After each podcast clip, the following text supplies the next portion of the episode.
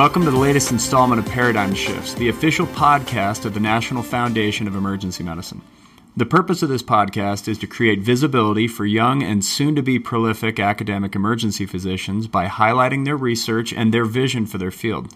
We hope to introduce these ideas to you, the listener, and to expand and maybe even redirect your thinking toward the forefront of both the science and the philosophy of emergency medicine. So today I'm joined by Dr. Gabriel Wardi. Dr. Wardi completed his undergraduate and graduate education in Atlanta. He moved to San Diego for his residency in emergency medicine, where he served as the education chief resident during his final year of residency. He's the first graduate of the Joint Critical Care Medicine Fellowship offered by the Division of Pulmonary and Critical Care and the Department of Emergency Medicine.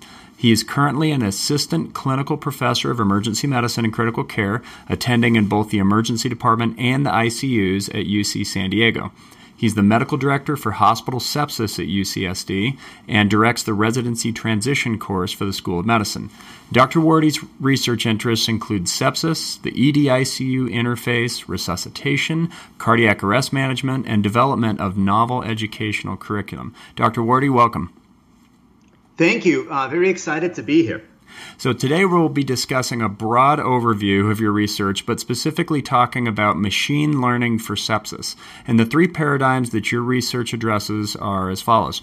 So, number one, human machine symbiosis with machine learning algorithms can aid in the early detection of sepsis and septic shock. Number two, Transfer learning can improve generalizability and portability of machine learning algorithms. And number three, need for tracheal intubation in patients with COVID 19 can be predicted with machine learning algorithms. So, very interested to hear about machine learning and the interface. Uh, I think that it's, we talked a little bit earlier about how uh, this is not anything that's particularly new, uh, new, or novel as far as an idea, but the application of it sure seems to be. So, before we get started, can you tell us a bit about how you became interested in this area of research? Absolutely. So, uh, as a resident, I got you know interested in ways that we could kind of take care of our septic patients better, and specifically, you know, what I was interested in is we were getting a lot of you know notifications from our ICU teams that patients with sepsis we admitted uh, to the wards would unexpectedly end up in the ICU. Question I had was, well, what can we do? I stuck around with that, and you know, sepsis was kind of one of my interests as a, as a fellow uh, when I was in the ICUs, uh, and like all enthusiastic young fellows and junior faculty, uh, I was somewhat voluntold that the hospital sepsis committee and the implementation of our SEP1 core measure was something that was pretty important to the institution and that I would be a perfect person to to help kind of shape the policy going on in our emergency department. So I tackled that and I think you know I think we all recognize that the SEP1 core measure certainly has some benefits. It's put the spotlight on sepsis.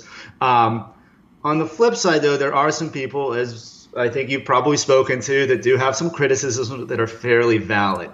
Uh, and for the most part in the emergency department, I think we have it relatively easy compared to the inpatient side, where most patients, about you know probably 80, 85%, present relatively obvious at triage. You can say, hey, this person is septic, they're febrile tachycardic hypotense. Uh, you don't really need someone to kind of help with that. But there is a subset of these patients that are, you know, a little bit sneakier that don't really have classic symptoms, uh, or might present, you know, with their uh, deterioration, you know, three, four, five, six hours after they're uh, already after they've already been triaged. And so I know you spoke with, you know, some of the, you know, people doing research on this last year, uh, but things like that, right? These are the things that I think really where we benefit from caring for these patients. It's not for the obvious ones, but it's for the ones that have a little more subtle signs, kind of identifying these. Uh, and so, as you know, we started working on this at UC San Diego. The uh, the prior chair of the hospital sepsis committee probably got a little bit fed up with it, dealing with all the complaints that were coming her way. And next thing I knew was that I was, again, voluntold that I'd be a perfect person to chair a committee and to kind of oversee some pretty significant quality improvement sides on the inpatient arena that were implemented right before I took over. And so, probably one of the best things about this, though, is taking over this committee was that I was linked up with an extremely talented and very, uh, you know, kind of honestly, a, a, rising star that I think will probably shape a lot of what happens with machine learning in the coming decades, named Dr. Shamim Nemati. And we kind of work together as, you know, as the clinician and the informaticist uh, and machine learning expert to work together to find ways that we can improve outcomes of our patients that are septic in the hospital. So that was kind of the introduction that I had, and this was, you know, about probably uh, almost about a year ago is when I started working with him. And to be honest, right, a lot of these terms are somewhat intimidating when you hear people talk about machine learning, deep learning, transfer learning, and I think you know it's something that it, they're not that difficult to kind of understand at a conceptual level what's going on. On the mathematical level and the algorithm development, that is something that I have the utmost respect for people that are doing that, particularly with some of the, the newer things that are being done. This is a lot like uh, Face ID as a concept. Sounds great, makes sense. Look at my face, it opens my phone telling me you need to figure out how to do this, I go, yeah, no, I'm going to go do anything else. Uh, it just seems to be beyond me. But this is the kind of thing that, as you mentioned when we were talking before we started recording, that this is in pretty much every decision instrument, every uh, kind of. Uh, rule that's coming out right now is things like the pediatric appendicitis risk calculator, uh, the PECARN and febrile infant study. Some of these cutoffs they're they're not as clean and crisp because they're actually done by machines and not rounded to make our to make it more appealing to us as clinicians. Absolutely, and I think you know, I think just you know to kind of get one of the you know what is machine learning. I think that's one of the things where people tend to get you know caught up on. Uh, and honestly, if you want to define it, you know, kind of at the most basic level, it's the study of these of algorithms that improve through experience, through giving them new data. So if you want to honestly go back to the first time that a machine algor- machine learning algorithm was actually used, it's going to be back in the 1960s, actually, where people were starting to experiment with logistic regression. And so every time you've gone through and used any, I'm sure you've used this in some of your own research, right? That's it's a form of machine learning. Now it doesn't have you know some of the big data elements and some of you know the advanced things when we start talking about using neural networks to kind of classify information. But it is a form of that. And it has you know it has changed how we approach you know the the care of a lot of patients. And so you know as as we've gotten better with technology as computers have gotten faster as we have the ability to now use our electronic health records it's opened up these these doors where we can suddenly use you know use the power of you saying you know get data from hundreds of thousands or even millions of patients and use these algorithms to kind of go through and see what is important. And the important thing you know the, the nice thing about these algorithms is a lot of times is with more data they get the more uh, the more accurate they'll become and then we start talking you know about the implementation of them which is a, an entire science of itself. But i think that's something that's very very important right now because you know as we talk about some of the stuff that you know that we're doing right now a lot of machine learning studies are going to be retrospective in nature observational taking large sets of data distilling down you know kind of the key things and then giving you know kind of an output you know a risk assessment or you know is this person going to meet a diagnosis of this? But you know if you want to take it to the next level right it's going to be that implementation into our clinical workflow to see is this going to improve outcomes? And i think that's really really the to me at least that's a very very exciting part that hopefully we'll get some randomized trials in the future to see are these uh, algorithms that we're using actually improving the diagnosis of sepsis or picking up on delayed septic shock I think this is incredible that we're able to do this. Uh, I think it's going to turn out a lot better than Face ID because at the time that seemed like a great idea. Now, in the era of COVID 19 where everybody's masked, it just seems like a dumb idea. I wish I had my thumbprint back. But uh, so, so let's start with your first paradigm. So, uh, human machine symbiosis with machine learning algorithms can aid in the early detection of sepsis and septic shock. And you alluded to, we uh, interviewed Dr. Michael Filbin last year, or the year before, and talked to him about one of his papers that basically said that if a patient doesn't present an overt sepsis where it's clearly obvious to everyone, then uh, this patient is going to have a worse outcome. And there's a lot of things to take from that. One of them is, well, how are we supposed to find it if they're not overtly septic? And I think that this goes that one step further to not only define what some of these characteristics are, but how we actually teach these to our learners. I just had a septic patient with a uh, junior resident the other day who he said, I think she's fine. Her blood pressure was low. Now it's better. And just having you know 10 years on this resident i was able to look at this patient and go nah there's just something not right this patient's you know, going to be sick. You got to keep a close eye on them. And surely enough, in about two or three hours, uh, we found she had pylo. Uh, she had that endotoxin release, dumped her pressures again, ended up on Levophed, and went up to the ICU. Uh, and he said, you know, how do you, how did you see that was going to happen? I go, well, unfortunately, it's just experience. But how do you get experience in? This is a way to actually teach some of these things in a faster manner uh, to be able to help train that gestalt that we all end up having. Absolutely, and I think you know the first part you know that you know I put there right is this you know it's this um, human machine symbiosis because I think you know kind of the I think one of the pitfalls when people start talking about machine learning in medicine is right we're not we don't want the machines to overtake kind of what you know humans are doing. That's not the point. The point is to kind of I think you know probably the best way to think about it particularly for sepsis is increase your situational awareness and say hey yeah just like your resident in that situation why is this person getting sick? You know well let's take a look and kind of see what's going on here. And you know one of the things at least we've tried to do with you know working with Dr. Nemati is you know the, I think the key thing for clinicians is to have something that's interpretable, right? If you just have a black box that spits out a number, you're like, what is this coming from, right? This is this isn't helping me. I don't get anything uh, anything from that. And so, you know, what we've tried to do is, you know, some of our research is at least to kind of distill, you know, into things, kind of picking up the most important factors that are responsible for why the algorithm is saying what it is at that time point. Whether it's going to be something wrong with you know the patient's hemodynamics whether it's going to be something you know with their with lab work whether it's going to be a trend in something to at least kind of alert the provider about you know why is this algorithm doing that? So it's something that they're not just sitting there well this machine you know this is something stupid. This isn't adding anything to it to what i'm doing. So it's you know it's kind of you know using you know kind of the best of what we can do with these algorithms to again work with the clinician to kind of increase, you know, what they're doing. And I think, you know, some of the results that, you know, Dr. Nemati's lab has shown in the past have been fantastic, you know, with kind of picking up on, um, you know, sepsis four to six hours ahead of time. And, you know, what the, the paper that, you know, that's under review right now that I, that I sent you earlier was looking at, you know, how can we use these algorithms to kind of pick up on these patients that are going to have delayed septic shock. Uh, and again, you know, the numbers look really, really good because it's drawing on, you know, the experience of, you know, I think we had, you know, 18,000 patients, right, you know, with sepsis to kind of distill down with looking at 40 variables that we can't do as a clinician, right? I'm, I'm lucky if I can keep, you know, four or five things straight when I look at a patient's chart, you know, the data that I get right there. But, you know, to really utilize this, you know, what we can do by looking at all these, um, these patterns that are kind of popping up and put them into something uh, through using these algorithms that says, hey, you know, this person's at risk of developing bad sepsis they're at risk of you know kind of developing septic shock. And again, the goal would be to kind of have something that is interpretable by, interpretable by the provider, so that they could act on that you have to do that symbiosis, like you said. It has to be that the human is actually trusting what the machine is saying.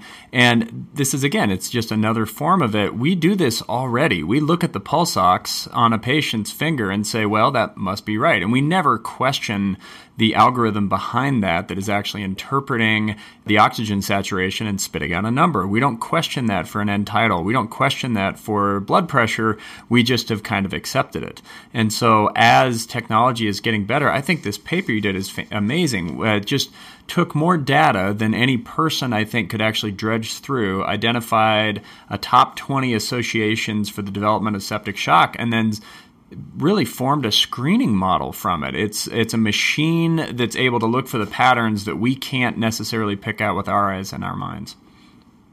I think that's a wonderful way of kind of putting it. And like I said, you know, that's the first part is, you know, kind of the retrospective side. But, you know, kind of the, the more ambitious question, right, is, you know, kind of moving forward, you know, can we do this in, you know, some kind of randomized trial to show that there's actually benefit to the clinician? Because this is one of you know, kind of the central themes, you know, with a lot of what people are doing right now is you can come up with a great algorithm, but if it's not improving kind of as us as end users, kind of what we're doing, you got to ask yourself, right? What are we doing with this, right? It's like any kind of research. If it's not improving something and kind of pushing us forward to help with the care or to help, you know, better diagnose someone, you know, what's the benefit? So I'm excited about, you know, I think that's some of our next steps that we're that we're looking at with this, because I think, you know, when we, I've taken a look at the, the literature, I think there's only been one randomized trial using machine learning algorithms to pick up on sepsis. And it showed some positive results. But again, I think we're pretty excited about, you know, kind of getting something, you know, moving forward at UC San Diego where we can kind of evaluate for this to see, you know, just how good these algorithms are to how they're actually helping our clinicians with the diagnosis of sepsis and delayed septic shock. It's so cool because as much as we want to put sepsis in a box and every patient with sepsis will have these factors, um, you know, when it was originally just SIRS plus a source, I can keep that in my head. As soon as it yeah. goes one step further to Q-SOFA, I start to go, you, you, know what, I can't, I can't remember all of this, and it's not all going to come together. It's not really going to be, uh, you know, the same. And not all sepsis is necessarily the same. You've got different hosts, and you've got different types, and so it's not, it's not anything that I can really figure out. But this actually might be able to distinguish between different types of sepsis and different in different patient populations because you have the ability to look at all of these different variables at once. And so that's you know kind of it's one of the nice things about this, you know, and you know when we talk about you know a little bit about transfer learning and some stuff like that, uh, you know, in a little bit, but it really does, you know, the nice thing about these machine learning algorithms is you know the more you train them on data, the better they get. So it's something that, you know, if, you know, we did a lot of this was, you know, based on data from UC San Diego and Emory. But, you know, the more data that get, kind of gets fed into it, the, you know, that's one of the hallmarks of these machine learning algorithms is, right, is you give them something, they continue to improve and they can get better and better and better. So, you know, again, you know, I think for the, the paper that you're looking at right there, you know, I think it was, you know, 15,000 patients. If you give it 50,000 patients, results get better. You know, a million patients, it gets even better. And so I think, you know, that's honestly, you know, one of the, the big things right now is, you know, kind of getting the appropriate data. And, you know, that data is, you know, people have said that, you know, data is becoming you know kind of the new oil so to speak because there's so much important stuff that we get from that. And you know honestly i have a lot of respect for the informatics and on the analytics side for you know actually abstracting this to make sure that it's something that's usable because that's not an easy task. And i'm sure you're probably aware of what went on with coronavirus with Surgisphere very recently you know where we had you know someone that claimed they had a fantastic or database, right? And then there were some issues with that. You know, getting the, the correct data and, you know, pulling it out of the electronic health record uh, is something that, that is a challenge. And again, I've been very fortunate to work with some people that have done a fantastic job kind of, you know, making sure that that's easy for us here. Yeah, whether or not your data is clean is definitely a big question yep. now. So, well, let's get to the second paradigm you talked about with transfer learning, saying that transfer learning can improve the generalizability and portability of machine learning yeah. algorithms. So, first, talk a little bit about what transfer learning is you know it, again it sounds impressive but it's you know if you want to kind of distill it down to the most basic thing i'd say if you think about storing knowledge that you got from solving one problem and applying it to a slightly different problem all right. And so, you know, there's many applications of that. You know, the one that we used in paper that I sent you was that we, derived, you know, trained a model to pick up on delayed septic shock at one institution. And then what we wanted to do is basically shift it over to another institution and then kind of fine tune it based on the characteristics of that institution itself. Now, the rationale for doing this is a lot of times it's pretty computationally expensive to develop a new algorithm. You have to go through many iterations. There's lots and lots of training that goes on. And particularly if it's something that doesn't have a ton of data, right, your, your results aren't going to be as good. So the whole concept behind this is if you train up an algorithm using one set of data and you find an application that's somewhat similar, and in our case, we just chose going from site A to site B that a lot of times by fine tuning the data using some, you know, again, some fancy algorithms that are, you know, honestly beyond me. When we start talking about doing gradient descent, that's where, you know, again, the mathematics, I'm very grateful to work with people that, you know, that are kind of leading, you know, pushing the, uh, this forward. But the whole point is you basically are allowed to use this data and then it, with relatively cheap on the computational side, fine tunes your algorithm. And you know, kind of using the example that we had is that we looked at you know kind of the area under the curve for predicting who's going to get septic shock between four and 36 hours after being seen in the ED triage.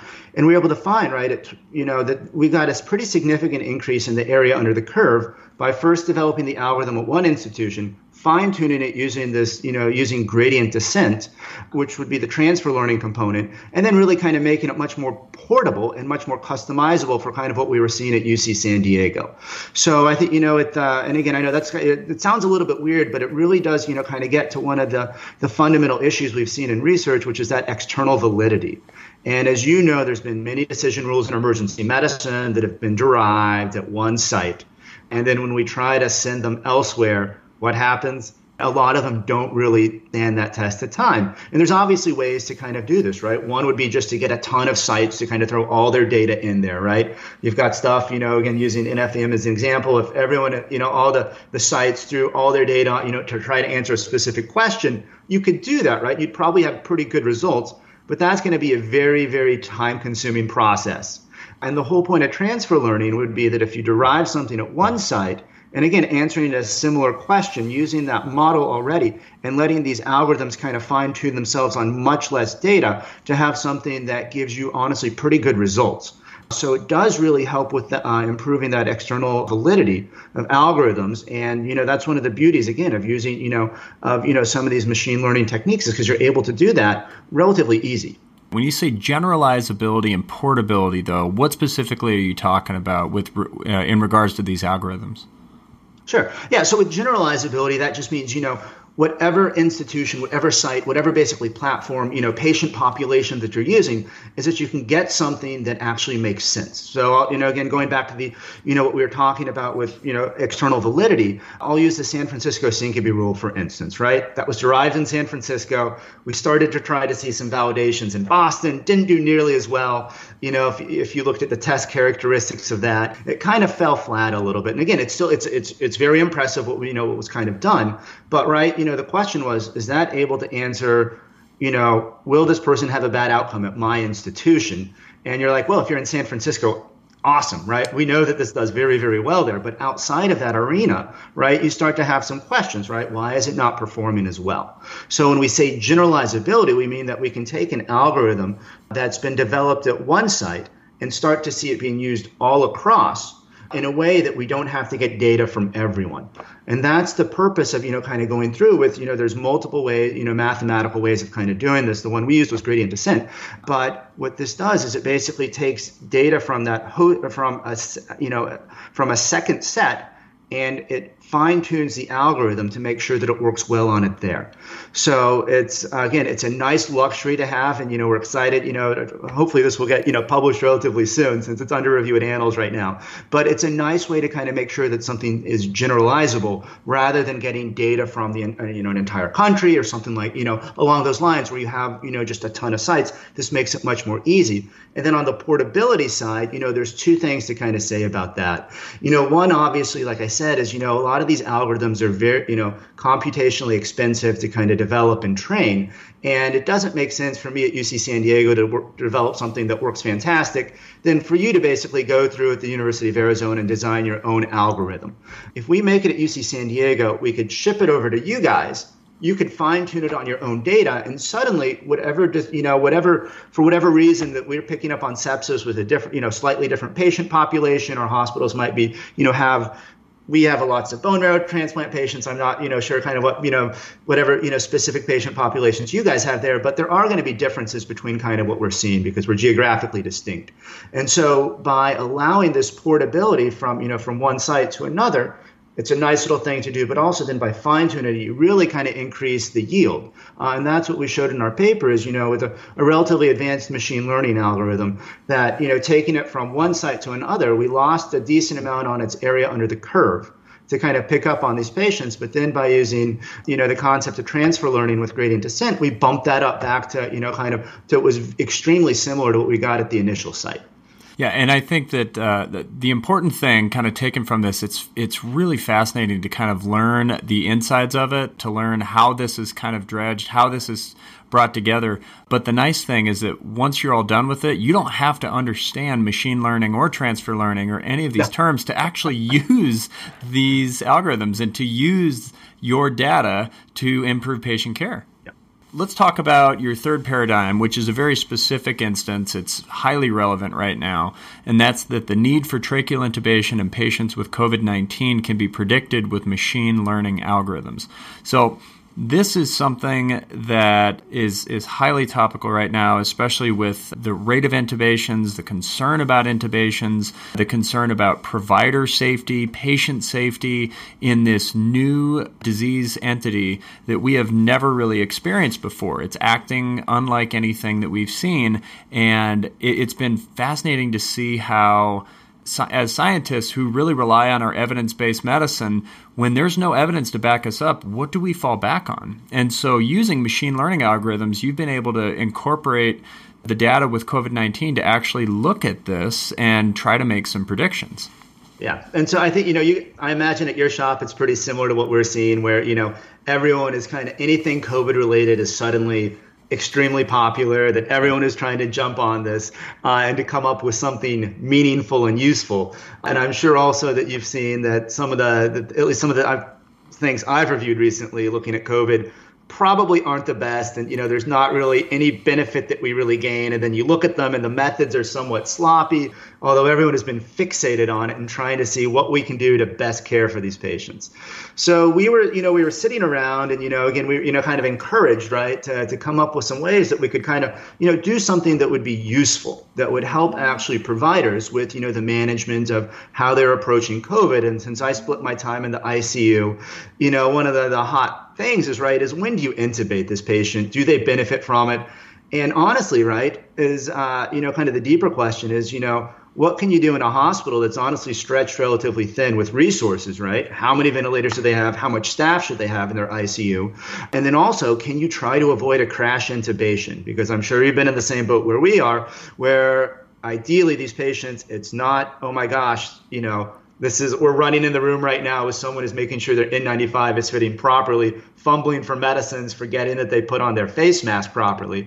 As it ideally, you'd kind of have some kind of lag time to identify these patients to make sure it's controlled as possible. So we thought this would be an interesting kind of topic to you know to, to look at, right? To see can we predict using some of these algorithms who's going to need tracheal intubation anywhere from you know from four to you know 36 hours or four to 48 hours ahead of time and so we said this sounds like a great idea so let's take a look at the data at uc san diego. And like most places we didn't have a ton of patients with covid that were intubated. In fact most of our patients are transfers that come already intubated as we get requests for ecmo uh, and kind of higher level of care. So we teamed up with another center that had seen some more patients, but even then, you know, we weren't getting huge amounts of numbers of these patients that were, you know, being intubated in the ICU with COVID. So what we decided to do was first was to kind of come up with a, you know, with a, with a model to see who would need to be intubated using just all-come respiratory failure by ex- obviously excluding patients in the operating room, uh, and to see how that would perform. And so again, using you know about 40 commonly uh, used variables that are uh, what we call input features that clinicians look at all the time: heart rate, respiratory rate, blood gas results. You know, we came up with uh, you know with a machine learning model to kind of predict again at these different prediction windows from six hours. I'm sorry, from four hours to, to uh, 48 hours to see how good an algorithm could do to predict who's going to be intubated in the ICU. And so the numbers look pretty good. And again, right, this is it's not really that much of a surprise when you're looking at from large sample sizes. I think we looked at there was over 30,000 patients that we, you know, the initial model was made on using lots and lots of data. And so then what we did was again use some of the methods that you know we talked about with transfer learning uh, by looking at you know doing some gradient descent to kind of fine tune this on COVID patients to see if we could translate what we learned, what the machine learning algorithm learned with all come respiratory failure to see if it would actually fall on over to, uh, to COVID patients. And so along the way to kind of justify this and saying that it's actually useful, we decided to, you know, use what other clinicians are probably using in the ICU, something called the ROX index is something that's relatively popular. You know, it's a it looks at basically respiratory rate, oxygen use, and you know, little division, and you're basically given a number to kind of see will someone be intubated, you know, will we predict someone needs to be intubated in the next few hours. So we wanted to compare it to that, but also kind of, you know, just generalized common sense, right? Is something that's a, a very, you know, simple little model looking at the things that I look at, would you know, for seeing if someone needs to be intubated, things like heart rate, respiratory rate, blood gas results. to see if that, how that would do and then to compare it to the machine learning model good luck, you know, or at least we had good luck with our, you know, the results. It was statistically significant that the machine learning model did, you know, kind of outperform the ROX index and also, you know, kind of the little generic one that that we made. And so it was, you know, it was kind of exciting, right? Because it sums up a lot of what we've talked about, you know, kind of how, you know, learning what, or at least I learned with, you know, kind of the approach of machine learning for sepsis to put it to a, a similar problem, but to have good results too. Uh, and again, I was, you know, very fortunate to work with a fantastic team. I had wonderful mentorship, you know, both with, you know, Dr. on Dr. Nemati's side, but also some members of the, the critical care team. You know, we all kind of worked together to come up with this. And so, you know, we put it down, at, you know, in paper and it's under review right now, but we're hoping for the best because I think it's something that's pretty exciting going forward. Well, and especially for something like COVID 19, which is a new disease entity, and we're really making decisions based off of case reports and Facebook. Um, Don't forget Twitter. I think that's uh, yeah, yeah. I certainly can't forget Twitter. So uh, you know that this allows you to really analyze some of this data in real time and make some descriptions about it. Not even what do we do, but how is this disease behaving? So the one thing I'd really like for you to speak on, and this goes to machine learning in general, but you know our our airway gurus, some of the more experienced docs, they like to say, you know, there's no test that can tell you whether or not somebody needs to be intubated. It's it's all your clinical uh, gestalt. You ha- you have to be able to make the decision on your own.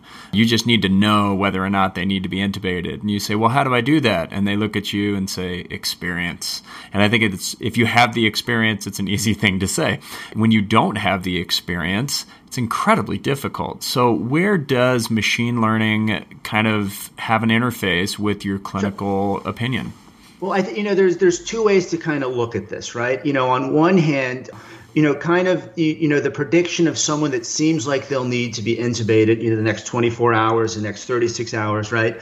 It's nice to kind of have that information. And again, this was designed for ICU providers, but so you can kind of start preparing, right? You know, that means that extra situational awareness about, hey, I should check on on this patient a little bit more. See, is something kind of going on? You know, is their breathing pattern changing? Are they needing more oxygen to kind of increase that situational awareness? To kind of say, all right, you know, now we're worried about this person, at least we'll kind of watch them a little bit more. So on one hand, you know, that kind of again, it puts that, you know, I guess, you know, kind of that spidey sense, so to speak, you mm-hmm. know, gives you that extra little, you know, that extra little, you know, piece of, you know, that nugget of knowledge to kind of follow these patients. The other thing it gives you, though, I think that's probably more useful is identifying patients that don't need to be intubated in the next, you know, day, day and a half, two days. And just as clinicians, right, you know, a lot of times we like tests that rule things out, right? If, if you can rule something out, you're happy. And what we found actually is that this actually performed very, very well at predicting people that did not need to be intubated. That's so Exactly right, and you know, again, right from you know from a resource util- utilization, right? That means one less person on a ventilator, you know, one less respiratory therapist that has to spend some time. You know, from a scheduling point, that can be something important as well to uh, to to, to look at and to think about. So we were pretty excited about this, and I think you know, using those two things, that's the the hope right, is both on, you know, the patients that there's a chance. And, you know, we didn't find the positive predictive value was, you know, was anywhere near 100%, but it does put that on your radar. But the negative predictive value of this was actually quite high. Uh, and I think that's a very, very useful thing. Um, and obviously, you know, kind of what we found too, right, is the closer you are to when someone got intubated, that the algorithm did better, which I think makes sense, right? That's just, you know, that's again goes to kind of clinical gestalt, right? Looking at someone 24 hours ahead of time you might have no, you know there's it's much easier to kind of say i have no clue what's going to happen to them then. But as you get closer and closer to the event that's when you start seeing these signs and that's what the algorithm is kind of going through too uh, and just approaching using these patterns that it's picking up through analysis of the data yeah, uh, going through the quarantine period, we watched Star Wars with my kids, and the ER doctors. We like to think we're a little more Han Solo. Never tell me the odds, but we need the we need we need someone to tell us the odds. Sometimes it really helps to inform your your decision, even if your gestalt is, you know, I've seen this, I got an idea what's going on, because this this is really what we teach people off of. You mentioned like the San Francisco syncope rule that that's absolutely what I learned in medical school, and you learn it as this is the way it is. I think that as machine learning algorithms kind of permeate more of what we do clinically, that it's going to impact teaching. And what we teach the medical students as this is correct or incorrect, this is a way of thinking about it. And then Uh, you know, it seems to be happening so much more quickly than it used to that we can tell them this is dynamic. This is what's, this is the best we have right now, but keep your eyes out and remember that everything you learned in medical school will be wrong someday. I, I, think that's a fair statement, and you know, honestly, like you know, like you, you picked up right. This it's an incredibly hot field right now, and you know, if you look, at, you know, in terms of the number of machine learning uh, publications in the past uh, five years, it's increased by threefold. And you know, there's well over seven thousand articles on this that have been published since 2018. So again, it's something where there's a lot of excitement about doing. I think just that you know, the pitfall I initially fell into is well, this is going to solve all my problems. This is going to be perfect. We're going to pick up on every single septic patient well beforehand. They're all going to get you know screened. They're going to get an appropriate bundle if it makes sense. But uh, you know, it's the it's the tempering that enthusiasm to realize right that you know you've got to make this something that people can use that makes sense to them. Because if you lose the trust on these things, it's a little bit more difficult. If I'm shooting out a black box number at you that says this person's probably going to be intubated in the next 24 hours, you're going to look at me like I'm crazy you know so it's again it's making these things interpretable and seeing if they can legitimately aid in kind of our workflow as clinicians. And I think that's really the exciting thing with these because anyone can come up with using data, right? Something on, you know, the re- a retrospective observational study. But moving forward, it's really getting these, you know, into some prospective evaluations with some randomized trials to see how they're improving things, if yeah. they are. Yeah, this is a this is a far step beyond just data dredging and looking for associations and then publishing associations. You know, a lot of what we have for COVID-19 right now is associations, but to actually have causation, to actually have uh, exactly. uh, a description of the disease, this is something that can certainly be done a lot more quickly with machine learning. And I'm very excited to see what kind of stuff you're able to churn out from this. This is a great field. We're actually doing the same thing with emergency department patients on COVID to kind of pick up who's who's going to need to be intubated. So Emory was nice enough to kind of uh, you know to to partner up with us to put a, a little grant together through the National Foundation of Emergency Medicine. So we're going to try to see how good we can do in the ED with this also. Well, that's great. We appreciate your time with us today. Uh, we're really, really happy to highlight your research. I think it's going to make a huge difference in what we actually do clinically. Just to sum up again, your paradigms were number one, that human machine symbiosis with machine learning algorithms can aid in the early detection of sepsis and septic shock. Number two, transfer learning can improve generalizability and portability of machine learning algorithms. And number three, the need for tracheal intubation in patients with COVID 19 can be predicted with machine learning algorithms. So, again, Dr. Wardi is one of the scholars supported by the National Foundation of Emergency Medicine. Hear more from him and others at www.nfoem.com. Thanks for listening.